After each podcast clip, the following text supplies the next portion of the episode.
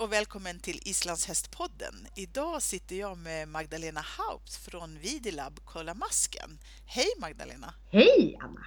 Välkommen! Du, det är ju sådana eh, masktider, höll jag på att säga, parasit, odling, analystider på gång, tänker jag. Eh, och jag vill ju jättegärna få lite klarhet i det här för egen del och jag antar att det finns flera som kanske funderar över det här.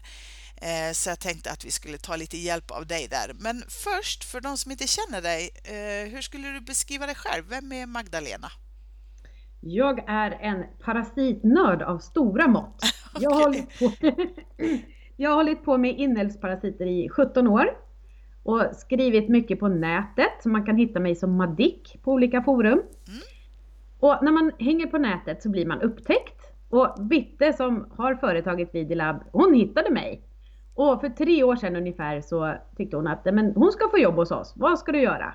Så jag är numera informatör och pratar om maskar, åker ut och har föreläsningar och svarar i telefon och sådär. Ja, perfekt. Ja. Du, när jag var liten då fick jag lära mig att man skulle avmaska enligt ett särskilt schema. Mm. Varför slutade man med det?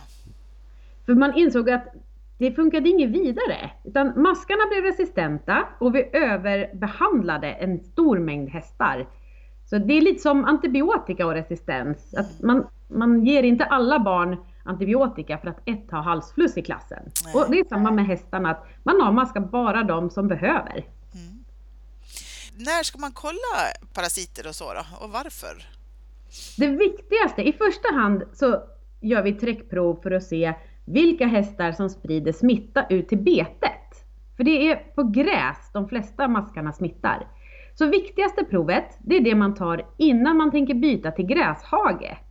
Mm. Så att vi vet vilka av de här hästarna i den här hagen behöver vi avmaska så att markerna fortsätter vara rena. Mm. Och, så våren är det. På våren, ja. Och då, hur går en analys till? Man tar ett träckprov, man tar några bajsbollar och lägger i, ett, i en påse och skickar in till er. Ja precis, det allra enklaste det är att köpa en kolla masken-låda. Då finns allting som man behöver.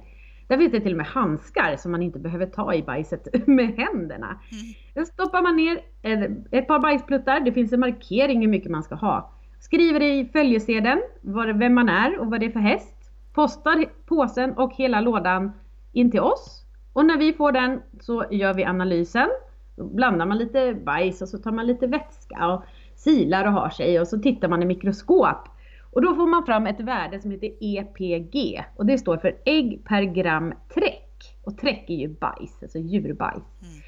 Och då har man en skala från upp till 100 som är väldigt lite och så kan de ha flera tusen om de har extremt mycket. Och den här skalan, det här måttet du får på svaret, det talar om för veterinären om din häst behöver avmaskas eller inte. Okej. Okay.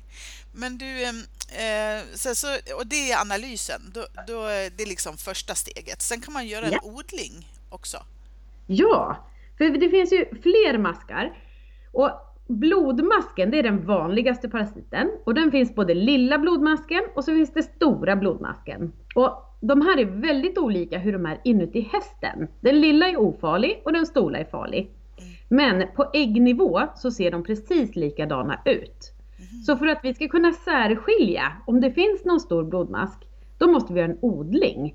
Och det betyder alltså att vi kläcker de här äggen till larver. För sen när de blir larver, då ser man skillnad. Mm. Okej, okay. och, och, då bestämmer man, eh, bestämmer man utifrån hur många ägg som finns då i analysen om man ska göra odlingen, eller vad är det som avgör det? Nej, utan även om de har extremt lite så kan det fortfarande finnas stor blodmask och den här vill vi verkligen inte ha. Eh, den här finns på markerna där hästar har släppt ut smitta tidigare och det tar upp till sex månader innan det syns på analysen. Så odlingen vill vi göra om vi inte vet vilka hästar som har gått i hagen tidigare, vad de har för maskstatus, om man inte har gjort en sån här odling tidigare. Och då gör man det för att utesluta om det finns på marken eller inte. Så om vi gör en odling på våren och vi hittar stor blodmask så betyder det att hagen som den hästen gick i förra sommaren är smittad. Mm. Och då man avmaskar hästen, det är inga problem. Masken försvinner med avmaskningsmedlet. Mm. Men hagen måste vi göra någonting åt. Helst inte använda den till häst. Mm. Så viktigast är om man inte vet om det finns stor blodmask. Mm. Om, om vi säger att jag har tio hästar som alltid går tillsammans och så gör jag en odling på våren och det visar nej men det var ingenting. Och så får jag inte in några nya hästar. Då behöver jag inte fortsätta odla hela tiden utan de kan inte komma in av sig själva maskarna utan det måste ha kommit in en smitta. Med någon annan häst då. Så om man köper en Det- ny häst och tar in till betet så är det viktigt att göra odling på den eftersom man inte vet hur dens bete då har sett ut året innan. Exakt. Mm, precis. Eh, Alltså det finns parasiter som är farligare än andra. Du pratar om stora blodmasken. Är det den som är eh, farligast för hästen? Ja det är det. Det är en av de få parasiter som kan döda sitt värddjur. De är inte riktigt smarta. Mm, det- det är för att de vandrar i blodkärlen och kroppen tycker ju inte om när det vandrar saker i blodkärlen utan försöker skydda sig och kapslar in de här larverna så gott det går. Och då kan det bildas proppar som sen lossar och följer med blodkärlen ner och gör stopp ner mot tarmen. Och då får hästen kolik och det är inte alltid de klarar sig för att de får det här. Nej, just det. Så att eh, stora blodmasken kan ge upphov till kolik. Är, eh, är det det som är den farliga delen så att säga med den? Ja, eh, den kan också, de här propparna kan vandra vidare med större blodkärl till bakbenen. Och särskilt på unga hästar, nu är inte det här särskilt vanligt längre, det är inte särskilt många hästar som har det här. Men tidigare så kunde man se hästar som inte riktigt fungerade när man skulle börja arbeta dem. När de var en 3-4 år, och man började rida in dem eller köra in dem, så fungerar de inte utan de gick orent, de, om det var travare så kanske de föll mycket i galopp, de orkade inte hela varvet runt. Om det var ridhästar så kanske de slog över i korsgalopp och var halta på konstiga ställen och det kom och gick. Och då är det en blodpropp som har satt sig och täpper till så inte ett av bakbenen får tillräckligt med blod. Det blir ingen försörjning där av blod. Eh, och de hästarna fick man ta bort för att det blir ingenting av dem. Vi vill ju använda hästarna. Så det är ju inte särskilt roligt heller när man har lagt många år på en häst och så är det en liten mask som förstör. Nej. Du, mm, ehm, är det olika parasiter som man gör analys för eller odlar för på eh, vår respektive höst? Det beror lite grann på hur man har det upplagt. Men på våren är blodmasken den viktigaste. Mm. Och då odling för stor blodmask. Eh, Under sommaren så plockar de även upp, eller kan plocka upp ska jag säga, bandmask. Den finns också på markerna i, ett, i en mellanvärld som heter gräskvalster. Och det tar ju några månader innan de syns. Så på hösten kan det vara läge att kika efter bandmask om man vet att det finns på markerna. Eller om man har hästar som lätt blir magra eller fula i pälsen eller kanske får lite kolik. Då kan det vara bandmasken som spökar. Så vill man kolla den så är det bättre att kolla på hösten. Så man hinner avmaska innan vintern. När, då finns bara masken i hästen och kan orsaka, oftast inte, men kan orsaka lite problem för hästen. Mm. Så väntar man till våren för den, då har liksom hela skadan skett, eller hur man ska säga. Ja, precis. Den här styngfluglarven då? Mm. Hur, hur Det- är det med den? Styngflugan det är inte hästens egen parasit utan det är en fluga som har hittat ett jättebra övervintringsställe på, i en hästmage. Mm. Så den sprayar sina ägg på hästens framben och när vi gör analyser så tittar vi på äggen. Och äggen hamnar aldrig i hästens bajs. Utan det hamnar ju faktiskt på hästens ben. Mm. Och alltså kan vi se med blotta ögat om hästen har någon smitta. Men det fina i den här krocksången är att om vi skrapar bort äggen varje dag, då behöver vi inte fundera något mer, utan då har de inte kommit i hästen. För det tar mellan 24 och 48 timmar innan ägget har utvecklats så att den kan ta sig in i hästen. Mm. Så skrapar man varje dag, då är det lugnt. Mm. Men om vi säger att nu, nu har jag mina 10 hästar här och de är nerlusade med styngflugeägg varje dag. Jag har ingen chans att skrapa bort. Då väljer man att avmaska på hösten när flugan har slutat flyga.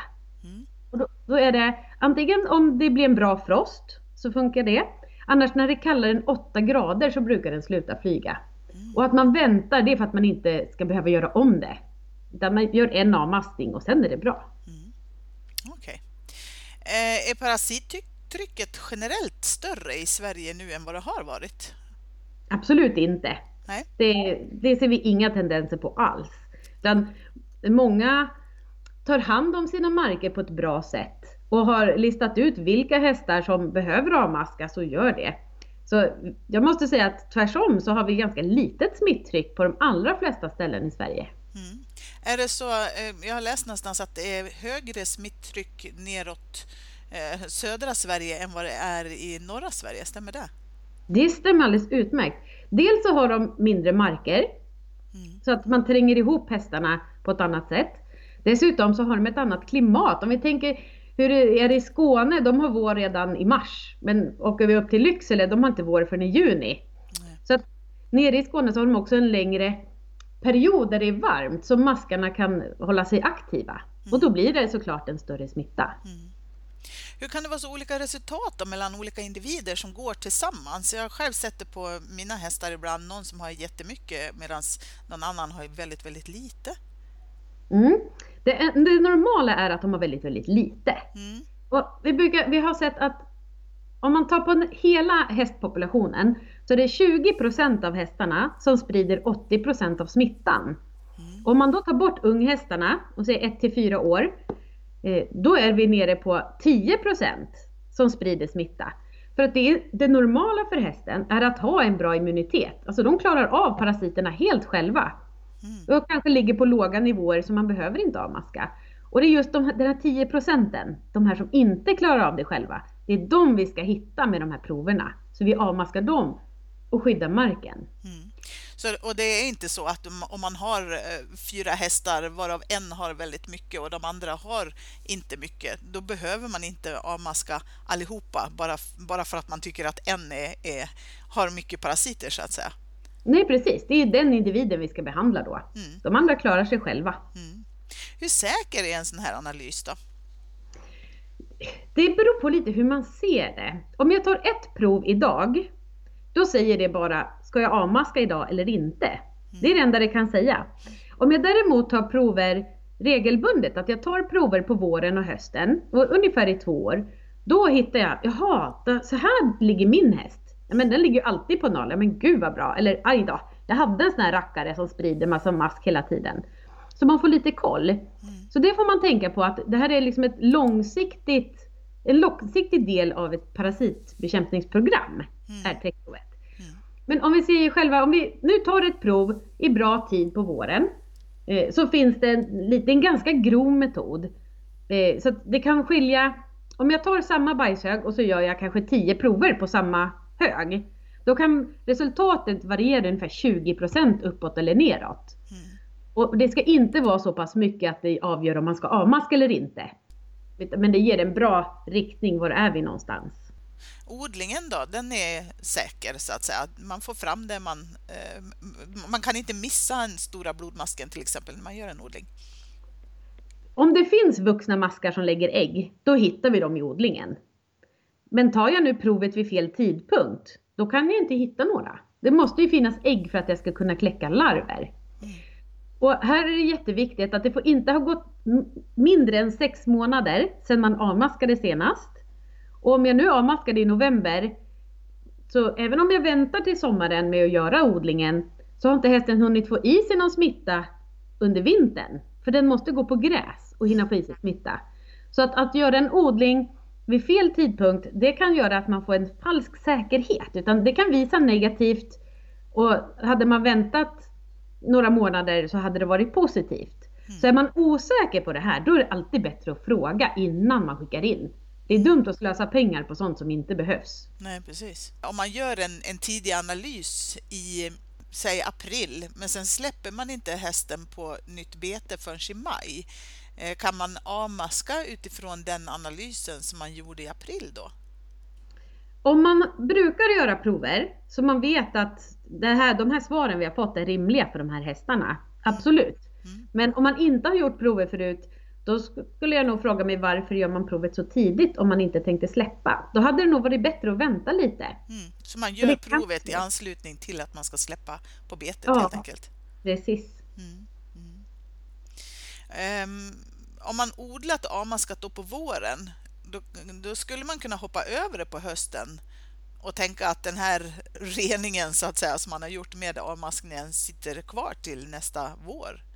Det skulle man kunna tänka, men det funkar tyvärr inte riktigt så.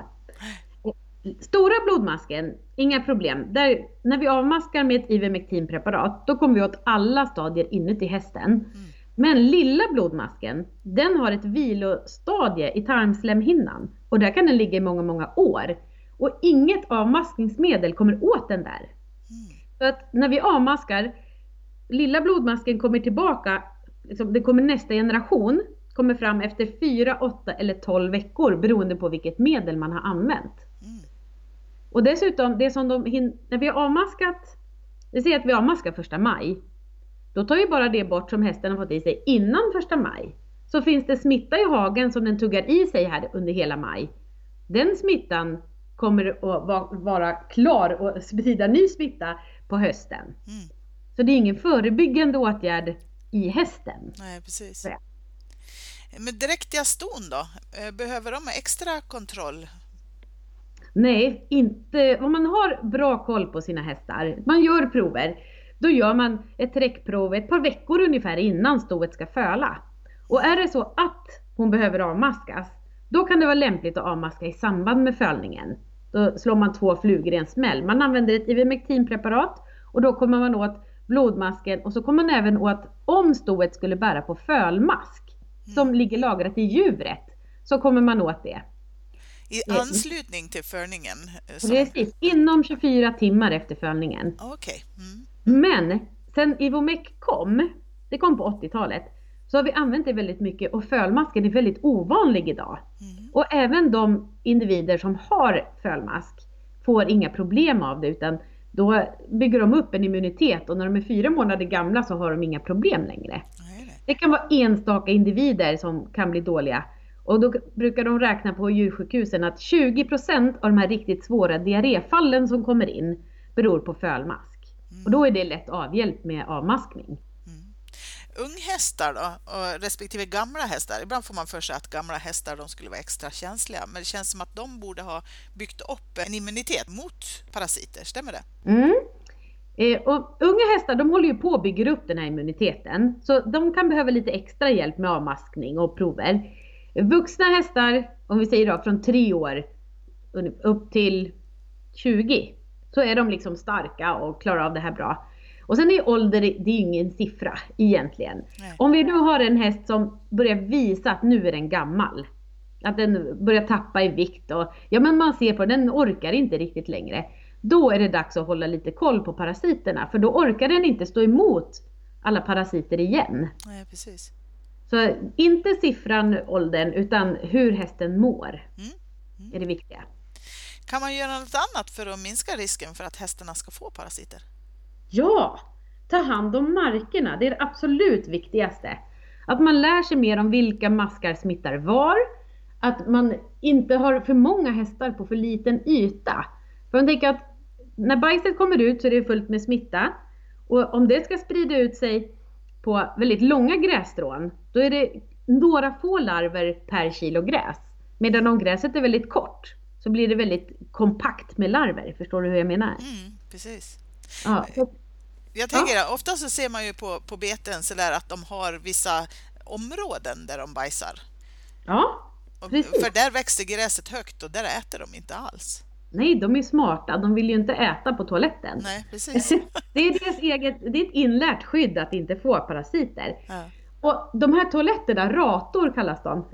Problemet här är att fukten hålls kvar av det höga gräset och de kompakta bajshögarna. Och i fukt så klarar sig smittan väldigt, väldigt länge. Så här kan vi göra en insats genom att slå ner gräset och om man nu inte kan mocka så i alla fall sprid ut bajset så att bajshögarna går sönder och torkar ut på sommaren. Man kör med en betesputsare? Det kan man göra, alldeles lysande. Och, men se till att det är torrt och att solen kommer åt och torkar ut. Det är det absolut viktigaste. Mm.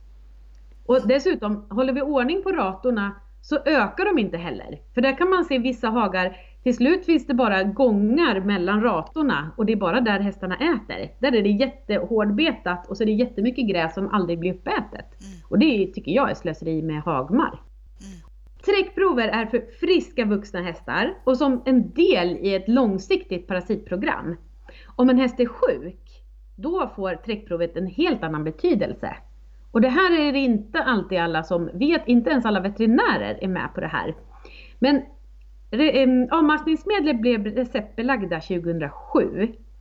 Och för att man, veterinären ska få skriva ut ett recept, då måste det finnas en diagnos. Ett träckprov kan vara en diagnos. På en frisk häst är det absolut en bra diagnos. Men det kan också vara att hästen har symptom och då kan veterinären behandla på symptomen. Det kan också vara att man hittar maskar. Det är ju en helt färdig diagnos. Man ser ju exakt vad det är som har kommit ut. Mm. Och om hästen är sjuk och vi gör ett träckprov, då kan det komma tillbaka helt rent, att det inte finns några maskar. Och det är för att vi ser vuxna maskar som lägger ägg. Och om hästen blir sjuk av parasiterna, då är det stadier ofta som inte än är könsmogna. Så vi kan inte se dem. Och då måste veterinären vara med på att det här kan hända och sätta in behandling i alla fall på symptomen. Mm. Intressant. Då får vi avvakta här i Dalarna lite till innan vi börjar eh, göra analys i alla fall. Får se. Ja. För vi har ju inte betesläpp än, men jag antar att neråt Skåne så håller de på. Det kommer in där för fullt. Mm. Så ni har eh, en rätt så lång eh, säsong på det viset, i och med att Sverige är ett långt land, tänker jag. Ja, precis. Mm. Nu kommer Skåne in och sen eh, framåt juni då börjar Norrland droppa in. Så att ja, det blir en lång säsong, men det är roligt. Ja, vad bra. Du, tusen tack Magdalena för att du tog dig tid att berätta om alla dessa parasiter. Tack själv!